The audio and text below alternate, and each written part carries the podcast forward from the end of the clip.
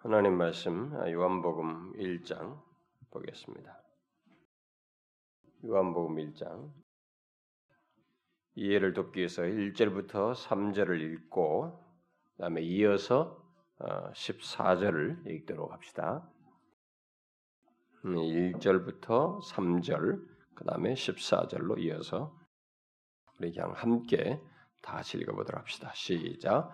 태초에 말씀이 계시니라. 이 말씀이 하나님과 함께 계셨으니 이 말씀은 곧 하나님이시니라. 그가 태초에 하나님과 함께 계셨고 만물이 그로 말미암아 지은 바 되었으니 지은 것이 하나도 그가 없이는 된 것이 없느니라. 말씀이 육신이 되어 우리 가운데 거하심에 우리가 그의 영광을 보니 아버지의 독생자의 영광이요 은혜와 진리가 충만하더라. 오늘 우리가 주목할 말씀은 14절 그 상반절에 있는 말씀이 육신이 되어라는 어, 이 말씀입니다. 어, 오늘날 우리가 이 성탄절 어, 이렇게 맞으면서 어, 떤 뭐 여러분들은 이제 성탄절이 아, 성탄절 기분이 안 나, 뭐 이렇게 할지 모르겠습니다. 우리가 옛날에 볼 때 성탄절 하면 무슨 성탄절 기분을 내게 하는 어떤 요소들이 있어서 그런 것들을 생각을 했는데 성탄절 기분이 안 난다라고 할지 모르겠습니다. 그래서 성탄절 기분이 뭔지 제가 오늘 이 말씀을 통해서 좀 살피고 싶습니다. 그래서 오늘과 이 다음 시간에 연이어서 다음 시간이 아니라 12월 25일이죠. 성탄절 예배 연 이어서 이 말씀을 통해서 하나님께서 육신을 입으신 사실, 소위 우리가 성육신이라고 하는 그것에 대해서 어, 살피도록 하겠습니다. 아, 여러분 아시죠? 예, 성탄절 분위기가 아, 바뀌어 가고 있습니다. 아, 바뀌어 가고 있는 걸 여러분들은 아실 겁니다. 얼마 전 신문에 아, 성탄절에 듣고 부르는 이 캐롤이 아, 경쾌하기보다 차분하고 조용해졌다 이렇게 한 기자가 어, 내용을 썼습니다. 그 이유 중에 하나는 경제적으로 불황 때문이네. 불황 때문에 이 크리스마스 캐롤도 경쾌하기보다 차분하고 조용하게 틀고 부는 그런 분위기라는 것입니다. 그러나 그런 어, 변화 말고 어, 지난 20년, 30년을 돌아볼 때, 특별히 최근 10년을 돌아볼 때 정말로 성탄절 분위기가 바뀌었습니다. 그 변화는 어, 외형적인 어떤 화려함이 덜하고 무슨 뭐 이렇게 네온 사인이나 뭐 어떻고 어떻고 이런 것들이 좀 덜하거나 뭐 경쾌함이 어, 덜해진 것 정도가 아니고 어, 성탄절에 이런 실제의 핵심이 없어져 버렸어요. 근데 성탄절의 주인인 결국 예수 그리스도, 예수 그리스도가 나신 것을 성탄이라고 한 거 아닙니까? 이 성탄의 주인이신 예수 그리스도를 확실히 덜 말하고 덜 연관시키고 있는 것을 보게 됩니다. 세상은 아예 어, 산타를 성탄절에 더 주된 인물로 어, 언급을 하고 뭐 그걸 보편적으로 여론 여론이든 뭐 사람들의 의식 세계든 뭐 매장이든 어디든지 이제 그렇게 그림을 그리고 묘사를 합니다. 그래서 아예 어, 최근에 무슨 뭐 어디 어린 아이들인가요? 무슨 게 어, 질병이 있는 그런 아이들을 위로하는 그 자리에 국회의원들이 가서 하는데 거기에 Merry Santa 이렇게 되거든요. Merry Christmas가 Merry Santa로 확 바뀌었어요. 우리는 이런 뭐 그냥 그냥 변하다 할지 모르겠는데 여러분 그냥 변화가 아니에요. 이런 것은요. 어, 그냥 생긴 변화가 아닙니다. 이것은 우리들의 이런 모든 이 정신 세계, 이런 사상, 특별히 영적인 변화를 보여주는 한 단면이기도 하다고 저는 봐요. 그런데 더욱 심각한 것은 성탄절의 내용과 의미를 알고 기억하여 감사하고 기뻐해야 할 교회들 안에서도 이런 변화가 생겼다는 것입니다. 어떤 변화인지 아십니까? 음, 그것은 먼저 그리스도께서 오신 것을 기억하는 성탄절을 문화적인 차원에서 성탄절을 보내는 것이 이제는 보편화됐습니다.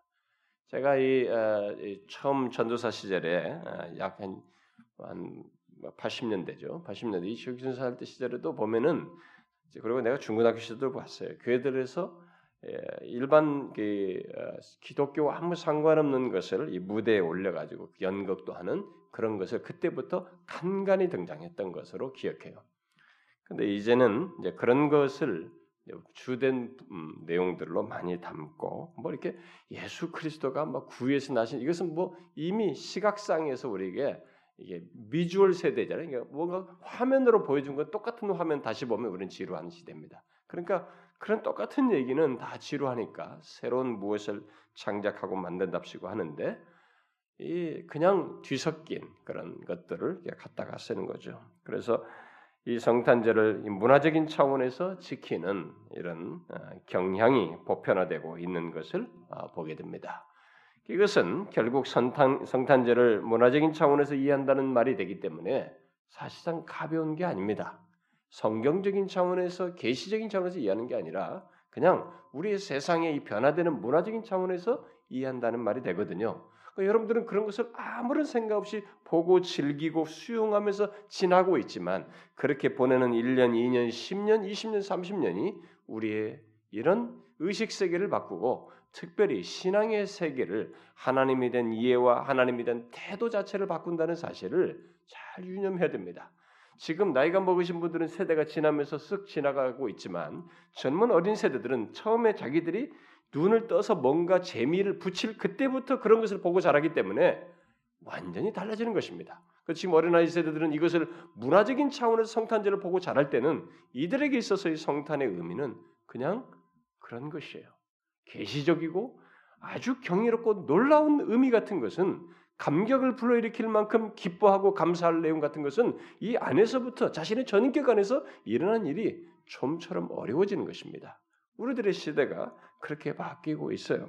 그런데 더 심각한 변화는 성탄의 핵심이 하나님께서 육신을 입고 오신 것인데 곧 역사적인 중대한 일이고 최고의 진리가 이, 이 성탄절에 사실 우리에게 소개되고 회고해야 할 선포해야 할 중요한 내용인데 특히 그 안에 놀라운 은혜와 복이 내포되어 있어서 그 진리를 우리가 다시 되새기면서 그 안에서 기뻐해야 함에도 불구하고 그것을 알고 기뻐하는 진짜 기쁨은 없다는 것이. 그런 진짜 기쁨은 없고 우리들끼리 뭔가를 이렇게 만들어서 사람들을 재밌게 하려고 하는 흥미만 있다는 것입니다. 기쁨은 없고 흥미, 그야말로 가짜 기쁨, 흥겨움 정도를 불러일으키는 이 수준이라는 것입니다. 그리고 더 나가서 자신의 이 도덕적인 선행을 행하는 시즌 정도로 생각한다는 거예요. 그래서 자신의 도덕적인 선행으로 인한 기쁨과 위로를 성탄절의 의미로 생각한다는 것입니다. 이 도덕주의 도덕주의가 교회로 이렇게 옷을 새로 입고 등장한 것이죠. 참 재밌는 장면입니다. 여러분들 이런 것을 분별하십니까? 최근 몇 년 동안 기독 한국 기독교회에 대표들이 언론에 이렇게 무슨 뭐 성탄이 되면 뭐 불교의 조계종 대표, 뭐 천주교의 뭐 추, 추기경 뭐 이렇게 한 번씩 성탄 메시지를 하면 신문에 그런 것이 나옵니다. 또 석가 탄신일에는 또 우리 기독교의 대표도 한마디 해주고 이렇게 서로 주거니 받거니 어, 그런 현상이 벌어지는데 근데 최근에 몇 년 동안에 이 한국 교회 대표들이 언론에 말하는 이 성탄 메시지의 주된 내용은 오히려 이 불교 대표가 성탄의 의미를 성경을 나름대로 보고 좀 틀리지 않으려고 뭐 예수를 통한 평화와 뭐 이렇게 말하는 내용보다도 못한 수준으로 전락해 버렸어요. 그래서 고작 하는 것이 성탄 메시지의 주된 내용은 몇 지난 한 10년 상간에 뭐 반복되는 내용입니다. 섬김과 나눔을 통해 기쁨을 함께 하자. 요게 핵심 메시지. 금년에 기독교 총이 기독교 측 대표 어, 회장이 성탄 메시지를 이렇게 말을 했더군요. 성탄절은 나눔과 섬김을 통해 우리 모두가 얼마나 소중한 존재이며 가치 있는 인생인지를 아는 날이 되어야 합니다. 그것이 구유에 누우신 아기 예수님을 통해 우리가 깨닫기를 원하는 하나님의 뜻입니다. 아, 무엇이 성탄년을 통해서 깨닫기를 바라는 하나님의 뜻이라고 말했는지 이 사람이 말한 내용을 보면 좀 충격입니다. 뭐 예수 그리스도의 성육신의 이런 세상을 여는 새 시대를 여는 구속의 어떤 비밀과 세상이 좀처럼 얻을 수 없는 답을 준 내용에 대한 내용이 아니고 나눔과 섬김을 통해서 우리 모두가 얼마나 소중한 존재인지를 어? 그리고 가치 있는 인생인지를 아는 것이 성탄절에 하나님께서 오셔서 나타내시고자 하는 하나님의 뜻이라는 거예요. 그 심리학적입니다. 어? 포스트 모던적이네요, 정말. 나를 생각하고 내가 얼마나 소중하고 가치 있는 인생인지를 이 성탄절에 이게 진정한 뜻이라고 말하고 있으니 이게 안타까운 일입니다. 이렇게 오늘날의 성탄절은 변화했어요. 바뀌었습니다. 내용이 바뀌었어요. 일단 우리들의 인식과 대중적인 분위기는 성탄절에 나를 생각하고 나의 섬김과 나눔의 의미를 두고 나의 섬김과 나눔을 통한 이 도덕적인 만족과 위안에서 어떤 의미를 발견하는 이런 분위기로 바뀌었습니다. 성탄의 의미를 가장 잘 알아야 할 교회까지 성탄절의 주체를 바꾸고 성탄절의 의미는 예수 그리스도 안에서 허락된 더 큰 것, 다시 말해서 죄와 사망에서 도대체 인간 스스로 해결할 수 없는 죄와 사망에서 사망을 해결하고 그것으로부터 세상을 구원하고자 하는 이 복된 메시지, 그야말로 우주적인 구원의 역사에 두기보다는 도덕주의적인 위로 어? 이런 수준에서 어, 최상의 이 성탄의 의미를 발견하는 뭐 이 정도를 못 벗어나고 있습니다. 그것을 오늘날 교회들이 뭐 세상 눈치를 보니라고 그러는지 뭐 세상에 좀 이런 것 말을 하면서 이렇게 뭔가를 이렇게 도덕주의적으로 뭔가를 하는 것으로 교회가 이런 일을 한다는 것을 세상 눈치를 보려기 때문에 그런 것을 보이는 것인지 아니면 이 포스트 모던 시대의 동, 풍조를 따라서 나에게 의미를 주려고 하는 것이 때문인지 아니면 기독교의 도덕주의적인 이 현대적인 대세 이 흐름 때문인지는 몰라도 분명히 현재 기독교의 분위기는 성탄절을 지키는 것에 있어서 뭔가 정상적이지 않습니다. 분명히 달라졌습니다. 진실에 충실하지 않고 뭔가 궤도를 이탈하고 있어요. 이런 성탄절의 부정적인 변화 속에서 저는 이 성탄절의 본래 내용을 또다시 이때 절기라고 하면 굳이 뭐 성탄절이 예수 그리스도 원래 태어난 날은 이 정확한 날은 아니거든요. 이게 우리가 뭐 어떻게든 정하기로 이 정해서 지키게 됐는데 이때라도 이걸 통해서 우리는 어쨌든 중요한 의미를 되새길 수 있으니 이런 기회에 저는 또 다시 성탄절의 본래 내용과 의미를 상기시키고 싶습니다. 오늘 읽은 말씀, 특히 1장 어, 그 14절 상반절 말씀은 성탄절의 가장 중요한 내용이요 의미를 축약해서 말해주고 있습니다. 뭐예요? 뭡니까? 그것은 바로 말씀이 육신이 되어 우리 가운데 거하시는 것입니다. 여기서 말씀은 이미 앞에 1절부터 3절에서 말하고 있는 말씀입니다. 1절부터 3절에서 말씀을 뭐라고 말하고 있어요? 태초에 하나님과 함께 계셨고 바로 하나님 자신인 것으로 이 말씀을 말하고 있습니다. 그리고 모든 만물이 그로 말미암아 창조되었다고 말하고 있습니다. 결국 여기 말씀은 누구를 말해요? 그러면 누굽니까? 바로 하나님 자신이시요 제2위이신 성자 하나님을 말합니다. 그런데 바로 그 하나님께서 도저히 믿기지 않을 엄청난 역사요.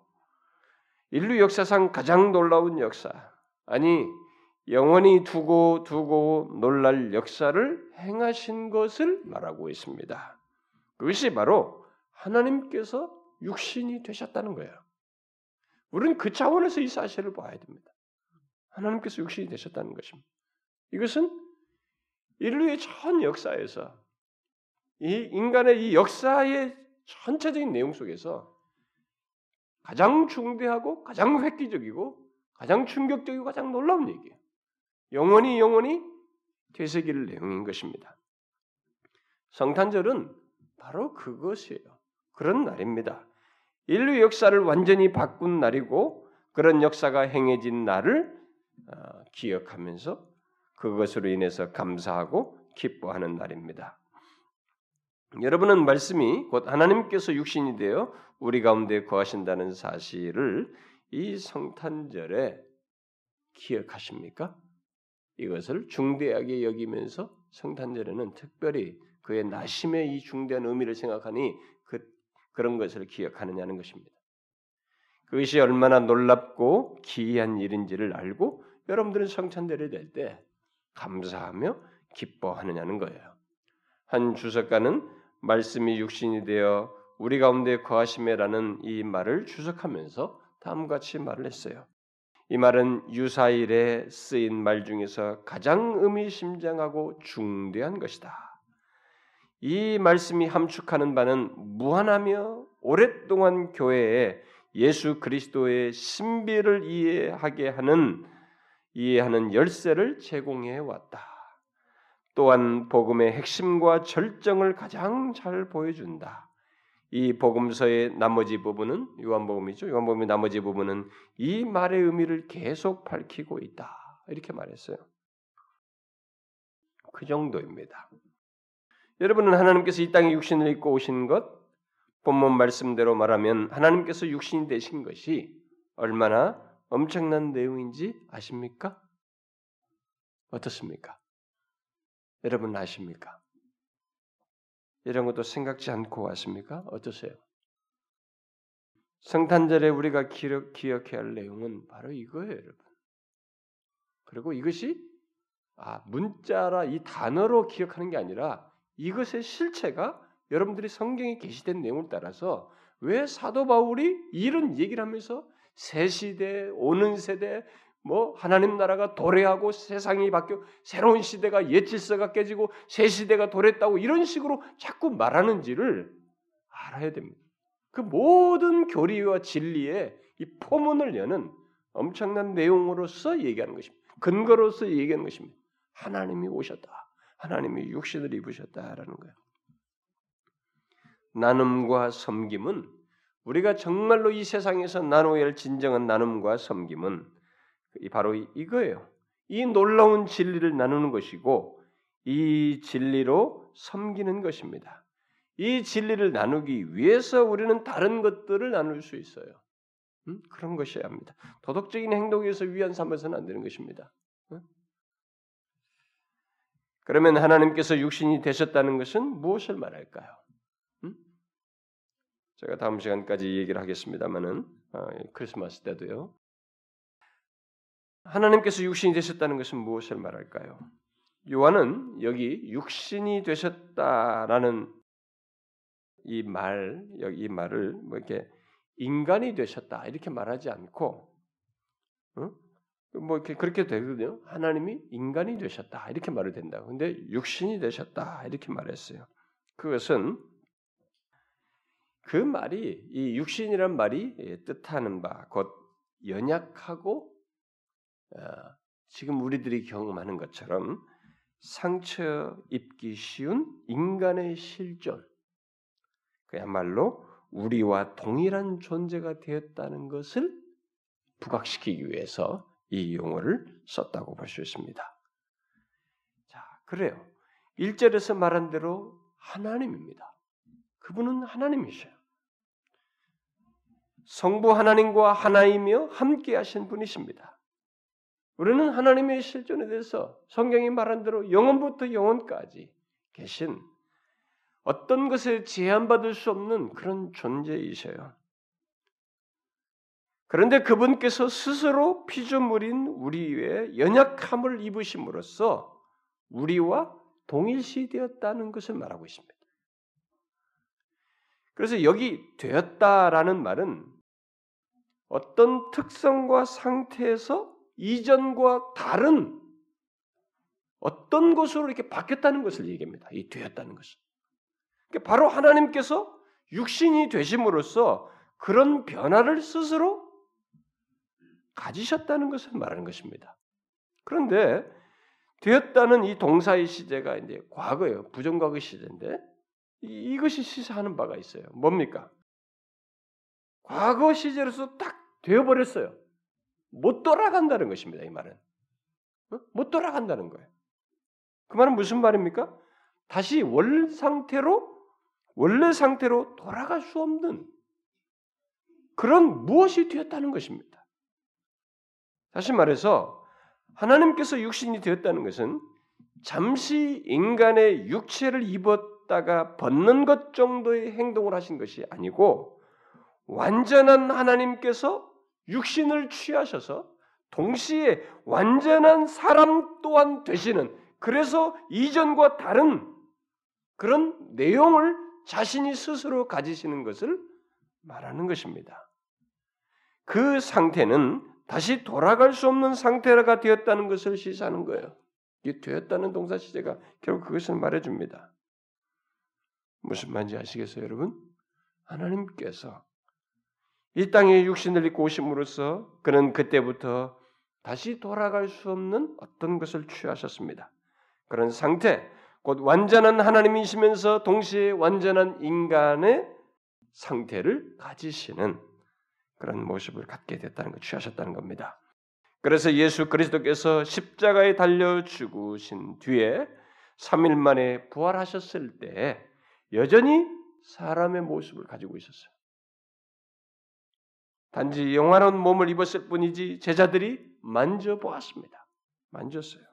만질 수 있는 몸을 가지신 채 여전히 완전한 하나님이요 완전한 사람의 모습을 가지고 계셨어요. 그는 승천하여 하나님 보좌에서도 육신이 되신 모습, 곧 영화로운 몸을 입은 채 계신다는 것을 시사입니다. 그래서 사도 요한이 계시록에서 영광스러운 승천하신 주님을 보았을 때 어떤 사람의 모양을 하고 있었어요. 그 모양새를 취하고 계셨습니다. 이렇게 하나님께서 이 땅에 오셔서 처녀의 몸을 빌어 아이로 태어나심으로써 육신이 되셨다는 것은 하늘과 땅 전체에 있어서 전 우주 역사에 있어서 곧 하나님과 천사들과 인간의 전 역사에 있어서 가장 특별한 얘기예요. 가장 놀랍고 충격적인 그런 일이라고 할 수 있습니다. 이런 이런 일이 있게 됐기 때문에 그런 놀라운 얘기예요. 그러면 왜 하나님께서 육신이 되셨을까요? 음? 왜 그런 엄청난 일을 하나님께서 스스로 하셨을까요? 왜 천의 몸을 빌어 인간의 몸을 입고 아이로 태어나셔서 십자가에 달려 죽으시는 이런 모습을 취하셨을까? 가장 중요한 이유와 원인은 죄 때문입니다. 인간의 범한 우리의 죄 때문이에요. 성경은 그리스도께서 오신 이유를 우리의 죄와 관련지어서 많이 말합니다. 자신이 죄인을 불러 회개키 위해서 왔다. 이렇게 말씀하셨듯이 그렇게 죄는 하나님께서 태초에 가지셨던 본래적인 거룩한 뜻의 장애거리예요. 자유의지를 가진 인간이 하나님께서 자신에게 준 모든 선택하면 인격적인 존재로서 그것을 행할 수 있는 어떤 것이든 선택할 수 있는 그런 인격적인 존재로 창조하셨지만 그 인간이 죄를 택하고 죄를 범함으로써 하나님께서 본래적인 가지셨던 뜻에 이 진행하는 데서 장애거리를 산주 어, 만들어 야기시켰죠. 하나님께서 처음 인간을 지으시고 뜻하신 것은 자신의 계명을 지키면서 자신을 섬기며 자신과 교제하는 것이었습니다. 그 안에서의 큰 행복과 복을 얻는 것이었어요. 그러나 인간이 죄를 범함으로써 죄가 하나님의 경영하심에 장애거리로 장애거리가 되었습니다. 그래서 그것을 제거하기 위해서 친히 육신이 되신 것입니다. 특히 하나님 자신의 거룩한 의를 완성하기 위해서 하나님의 이 거룩하신 의를 하나님의 이 거룩하심과 상반되는 이것을 처리하지 않고는 자신의 의를 완성하며 거룩한 계획을 완성할 수 없기에 그것을 위해서 하나님은 누구도 할 수 없는 일을 자신만이 해야 할 그 감당해야 할 그 일을 위해서 육신이 되신 것입니다.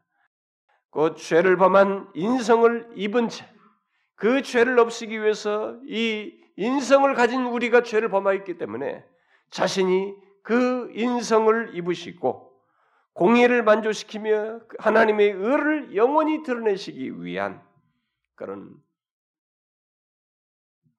역사를 이루기 위해서 결국 육신이 되셨습니다.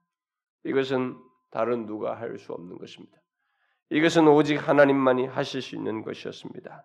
죄범한 이 우주 만물의 세계 속에서는 하나님의 거룩한 의를 만족시킬 수 있는 조건을 가진 자가 아무도 없는 것입니다. 그렇다고 하나님께서 자신의 신성을 발휘해서 그 죄들을 처리할 수 있는 것도 아닙니다. 죄야 없어져라. 이렇게 할 수 없어요. 그것은 자신의 본성과 일치가 되지가 않습니다. 하나님은 죄는 물론이고 흠과 티도 심지어 그 어떤 어둠의 그림자도 가까이 할 수 없는 본성상 거룩한 죄를 조금도 용납할 수 없는 자신의 성품, 본성을 가지고 계시기 때문에 그렇게 신성을 발휘해서 없애버릴 수가 없는 것입니다. 그래서 죄 없으신 조건 아래서 곧 하나님의 본성에 일치되는 가운데서 죄를 처리하셔야 했기 때문에 죄를 범한 인성을 취하셔야 했고 그래서 하나님이 육신이 되신 것입니다. 그것은 하나님께서 사실상 깨어진 최초의 아담, 이 최초의 인간이 깨버린 그 첫 언약의 책임을 책임을 자신에게 지우시고 그 언약을 지키시겠다고 하는 사랑의 행동 속에서 있게 된 것입니다. 다시 말해서 자신이 인성을 취하셔서 우리가 깨뜨린 언약에 대한 책임, 곧 죄에 대한 책임을 자신이 지심으로써 하나님의 거룩한 의를 완성하시겠다고 하는 깊고도 깊은 사랑에 의해서 인성을 취하시게 된 것입니다. 바로 이 사실을 바울은 빌립보서 2장에서 다음과 같이 말한 거예요. 그는 근본 하나님의 본체이시나 하나님과 동등됨을 취할 것으로 여기지 아니하시고 오히려 자기를 비워 종의 형체를 가지사 사람들과 같이 되셨고 사람의 모양으로 나타나사 자기를 낮추시고 죽기까지 복종하셨다. 곧 십자가에 달려 죽으심으로 이렇게 말을 했습니다. 하나님께서 육신이 되신 것은 곧 육신을 입으신 것은 이렇게 하나님의 거룩한 의를 자기가 자신이 충족시키기 위함이었습니다.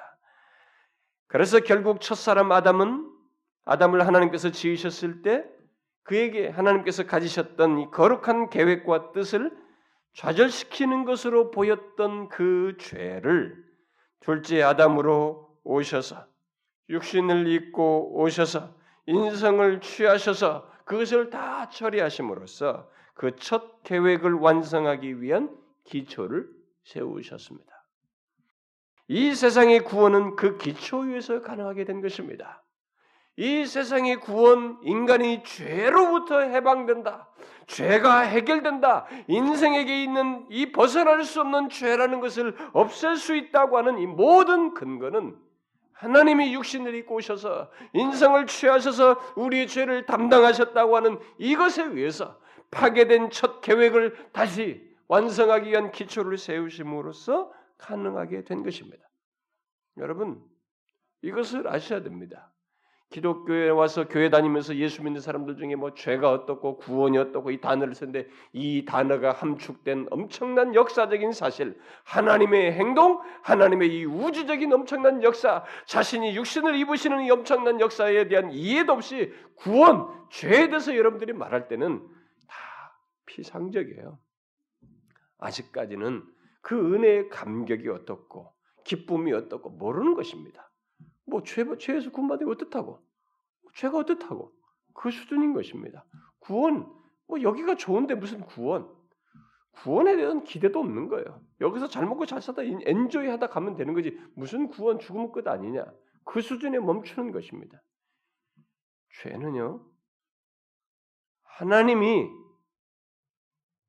사람이 되어서 그것을 의로운 조건 아래서 처리하셔야만이 처리하심으로써만 없애지는 문제예요.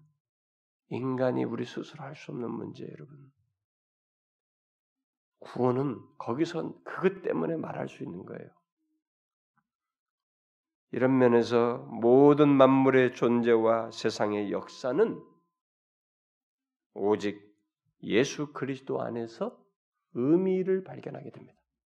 역사의 의미, 인간 존재의 의미, 삶의 의미, 심지어 오늘이라는 이 하루의 의미는 이렇게 하신 예수 그리스도 때문에 있다는 것, 의미를 갖게 된다는 것입니다. 하나님은 시공간의 제약을 받지 않으신 분입니다. 우리가 이 성경에서 보다시피 하나님은 이 시 공간 세계를 창조하셨을 뿐이지 우리는 시 공간에 맡긴 메인 존재이기 때문에 이 시 공간을 초월하는 존재에 대한 이해가 없습니다. 그러니까 도킨스가 겨우 한 말이 뭐냐? 도킨스가 이 마지막까지 계속 기도, 무신론을 이렇게 주장 무신론자들을 모으면서 무신론이면 그건 신이 없으니까 어떤 종교적 양태를 갖지 말아야 돼요. 그런데 무신론을 주장하면서 더 종교적인 형태를 드러낸 거야. 더 종교적인 열심을 나타내면서 자기가 마치 기독교를 깨뜨릴 최후의 무기를 하나 가진 것처럼 계속 그것으로 공격을 하는데 그게 뭐냐면 하나님은 어떻게 만들어지느냐, 하나님은 어떻게 시작되었느냐. 그 얘기로 자기가 모든 이론의 최고의 보루를 진 것처럼 항상 주장을 합니다.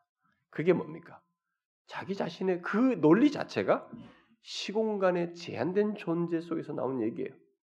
진화론적인 점진적으로 발전한다는 진화론의 이론 속에서 나온 얘기일 뿐이에요. 하나의 이설에 사로잡힌 결론밖에 없는 것입니다. 신은 그가 진정한 신이면 그는 인간의 범주를 넘어서요. 시공간적인 제약에 받아서 좌우될 수 있는 존재가 아니에요. 그는 영원부터 영원까지 그런 것으로부터 제약받지 않습니다. 만일 신을 얘기하면서 우리가 형상화했다. 신은 이런 거야 라고 이렇게 형상화했으면 그건 벌써 신이 아닌 거예요. 그래서 성경은 하나님은 영이신이 그래요. 볼 수 없다는 거예요. 보는 존재 내 시각에는 이런 이런 정도의 범주 안에 가둘 정도의 신이면 그건 인간의 산물이지 진정한 신이 될 수 없는 거예요, 여러분. 하나님은 영원부터 영원까지 계셔서 시공간에 시공간을 창조할 수는 있어도 그것에 제약받지 않는 분이십니다. 따라서 인간의 역사를 통치하시되 그 역사를 통치하시기는 하지만 그 역사에 제한받지 않는 분이시에요. 자기의 본성상. 그런데요, 여러분. 바로 그런 하나님께서 스스로 스스로 인간의 역사 속에 들어오신 거예요, 이렇게. 통치하시는 그분이 역사의 이 제한성 안으로 들어오셔서 역사의 일부가 되신 것입니다. 오늘날까지 또 앞으로도 어느 어떤 역사가 진행된다면 시간이 진행된다면 그리고 그것이 계속될 수 있는 조건은 지금까지도 역사가 진행되어 왔고 앞으로도 역사가 진행될 수 있는 이유와 조건은 근거는 다른 것 아니에요, 여러분. 하나님이 이렇게 육신을 입고 역사 속에 들어오셔서 역사의 일부가 되시고 여기서 이 역사 속에서 구원을 이루시고자 하는 하나님의 계획과 뜻이 있기 때문에 역사가 진행되는 것이고 존속하는 것입니다. 여러분들은 이런 말이 아, 좀 어렵다. 무슨 역사가 어떻고 어떻고냐 아셔야 합니다. 오늘이 왜 있게 됐는지를 아셔야 합니다. 그래서 제가 이 단어를 역사라는 단어를 쓰고 있을 뿐이에요. 그리고 앞으로도 어느 시점까지 역사가 진행될 수 있는 이유가 뭐 때문인지 아셔야 합니다. 그것은 예수 그리스도 때문에 그래요. 하나님이 역사 속에 들어오셔서 여기에 역사의 일부가 되시고 우리 인간을 죄에서 구원할 계획을 실천하시고 완성할 어떤 계획을 진행하시고 있기 때문에 오늘이 존재한 것이고 오늘까지 역사가 진행되고 있으며 어느 일정한 기간까지 역사는 진행되게 되는 것입니다. 이것을 아셔야 해요. 하나님께서 육신을 입고 이 땅에 오시지 않으셨다면 곧 죄를 처리하심으로써 하나님의 거룩한 구원 계획을 이루시기 위해서 육신이 되시지 않으셨다면 세상의 역사는 더 이상 지속될 이유도 없고 실제로 지속되지 않아야 하는 것입니다. 않았을 것이에요. 그렇습니다. 지금까지 인류 역사가 지속되고 지속되고 있는 것은 또 앞으로 얼마 동안 지속되는 것은 바로 하나님께서 역사 속에 들어오셔서 육신이 되셨기 때문이에요. 더 정확히 말해서 하나님께서 역사 속에 들어오셔서 육신이 되심으로써 하나님의 구원 계획을 완성할 기초를 세우시고 완성하기 위해서 역사를 진행하고 계시기 때문에 지금까지 역사가 존속하고 앞으로도 존속하게 되는 것입니다. 얼마 동안. 만일 하나님이 육신이 되시는 일이 없으셨다면 또 그렇게 함으로써 구원할 계획을 갖지 않으시다면 인류의 역사는 아담과 하와가 범죄했을 때 바로 끝났어야 하는 것입니다. 그래서 여러분 장세기 보면은 아담과 하가 범죄했을 때 예수 그리스도를 연관지은 하나님께서 가죽 옷을 지어 입히는 그 장면을 보이신 것입니다. 가죽 옷은 뭔가를 희생을 어떤 짐승의 껍데기라고 하는 것을 상기시키는 것입니다. 그러니까 예수 그리스도 안에서 이 아담은 바로 죽지 않고 다음의 역사의 선상에 놓이게 된다는 것을 시사해 준 것입니다. 우리는 바로 이런 측면에서 현재 역사를 보아야 하고 성탄절을 생각해야 됩니다. 여러분 이것을 꼭 성탄절에 생각해야 돼요. 하나님께서 육신이 되시어 구원할 계획이 없고 그것을 이루시는 일이 없었다면 역사는 지금까지 오지 않았을 거예요. 아니, 지금까지 지속될 필요도 이유도 없는 것입니다. 그것은 여러분이 지나온 역, 세상 역사를 보아도 대략이라도 알 수 있습니다. 여러분 한번 보세요. 역사가 지금까지 지속될 다른 이유가 있었겠는지 한번 생각해 보세요. 물론 역사가든 상당히 많은 다양한 해석들을 하고 있습니다만, 자 보세요.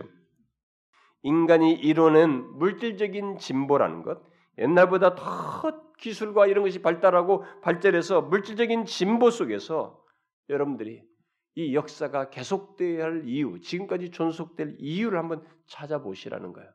뭐예요, 그게? 어떤 이유가 있다는 것입니까? 응? 역사가 이렇게 진보하고 계속 문명이 발달하고 이런 물질적인 진보 속에서 이뤄낸 게 뭐예요? 과학이 진보하고 기술과 통신이 발달해서 달라진 것이 무엇이 있습니까? 여러분 잘 보세요. 달라진 게 뭐예요? 여전히 예수님께서 말씀하신 것처럼 마태복음에 말한 것처럼 먹고 마시고 시집가고 장가가고 이 네 박자를 반복하고 있는 것이죠. 그것을 위해서 다양한 활동을 하는 것입니다.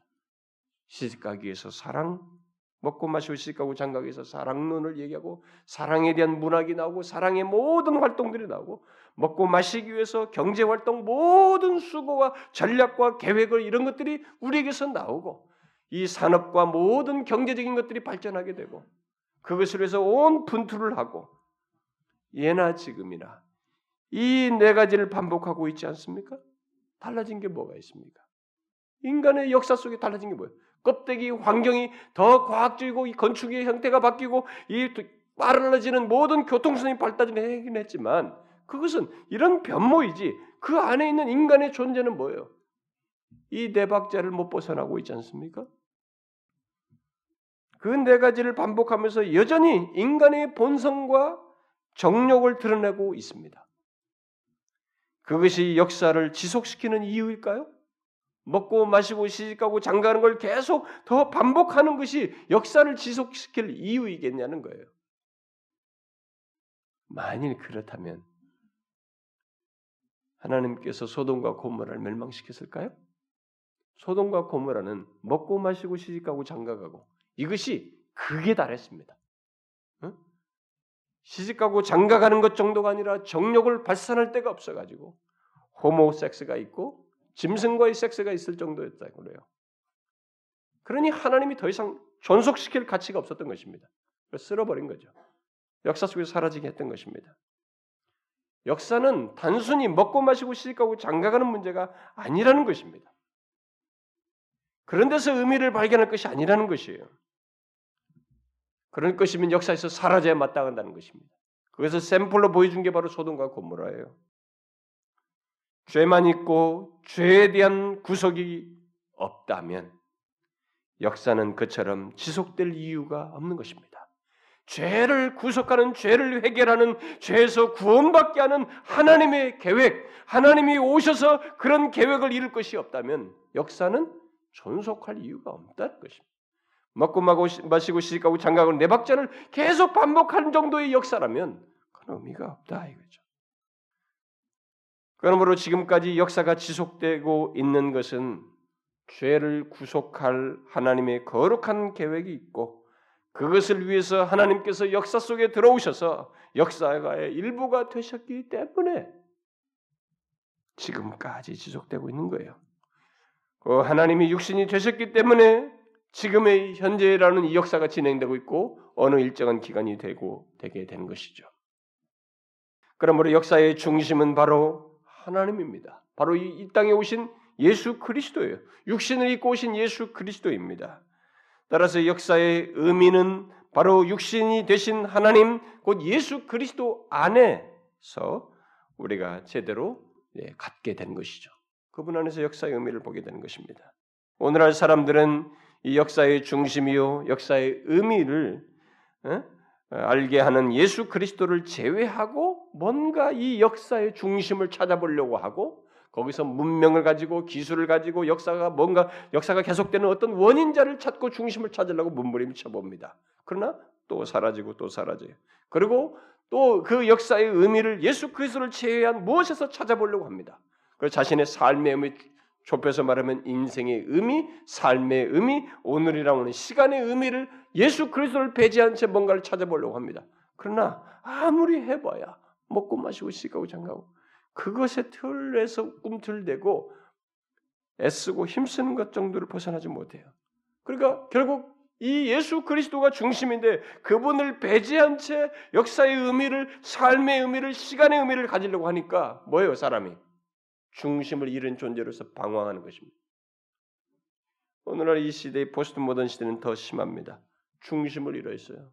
사람들이 중심 없는 세대라고요.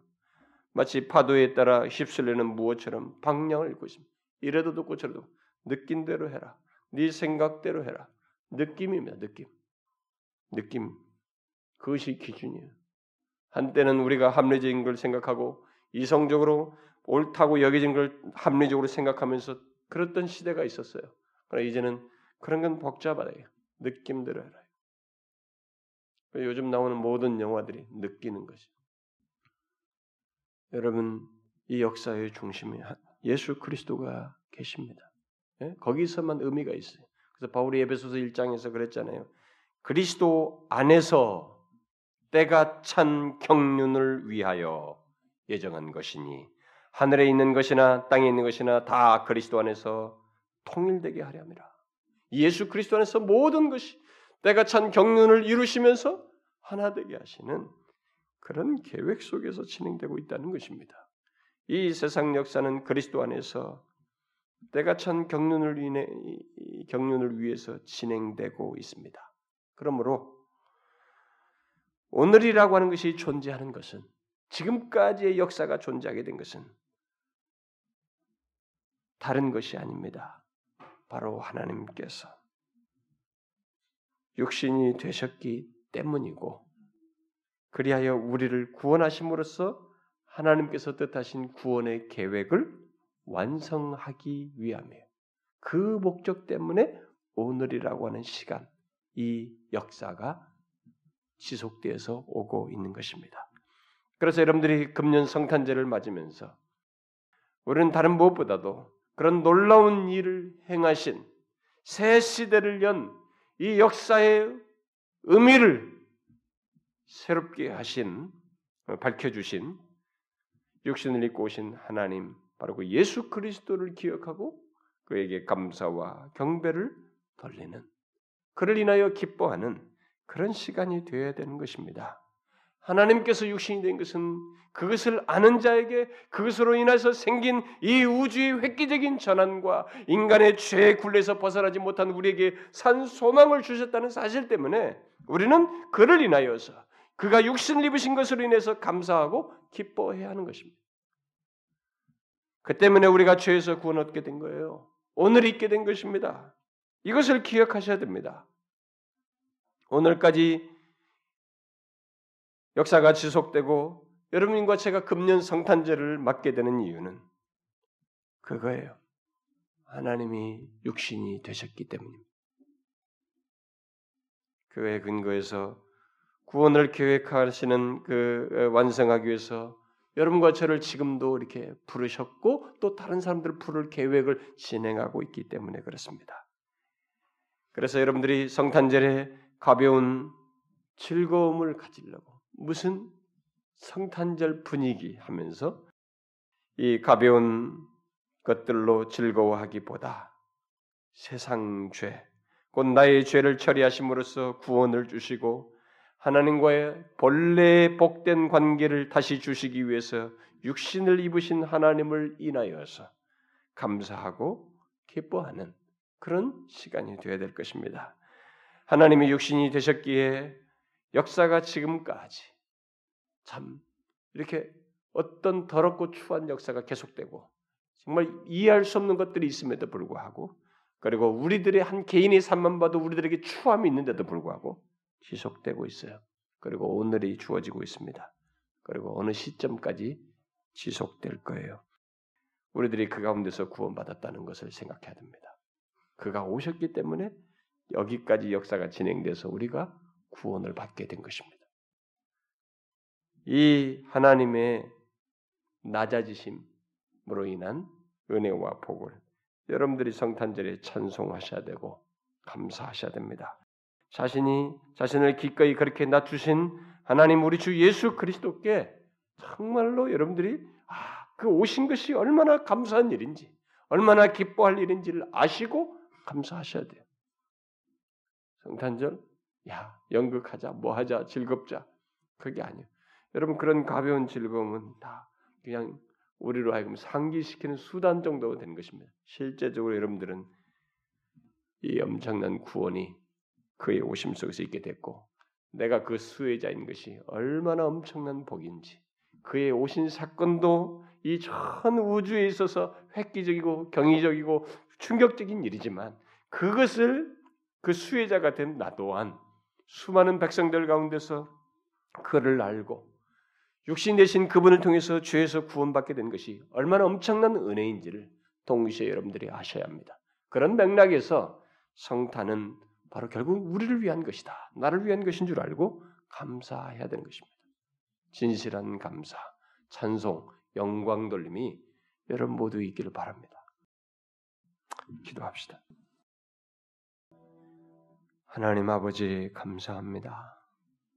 참 깊은 사랑의 교제 속에서 독생자를 보내시고 성자 하나님께서 영원부터 영원까지 스스로 계시는 분이시지만 기꺼이 죄를 해결하기 위해서 우리를 죄에서 구원하시기 위해서 자신을 그 높고도 높은 영광에서 낮추셔서 종의 형체를 취하시고 이렇게 사람이 되심으로써 우리에게 산 소망을 갖게 하시고 죄에서 영원히 구속함을 얻는 은혜를 주셔서 감사합니다. 그의 오심이 이 우주 온 역사의 인류 역사에 가장 기억되고 노래할 그 복된 날이요. 또 우리 개인에게 볼 때 그로 인하여서 역사가 지속되어 은혜를 입어 오늘 또 하나님의 자녀인 것을 이렇게 확인하게 되는 이런 복을 주신 것 우리가 기억하고 너무 감사드립니다. 주의 이 성탄절에 다른 무엇보다도 주의 오심의 영광스러움과 이 복됨을 알게 하시고 하나님 우리가 입은 은혜가 얼마나 큰 은혜인지를 다시 되새기게 하시며 그래서 그의 오심을 인하여 감사하고 기뻐하고 영광과 찬송을 진심으로 드리는 저희들 되게 하여 주옵소서. 금년 성탄을 통해서 더 진실하게 예수 그리스도를 알고 그의 오심의 의미를 더 깊이 아는 복을 우리 모든 지체들에게 허락하여 주옵소서. 예수 그리스도의 이름으로 기도하옵나이다. 아멘.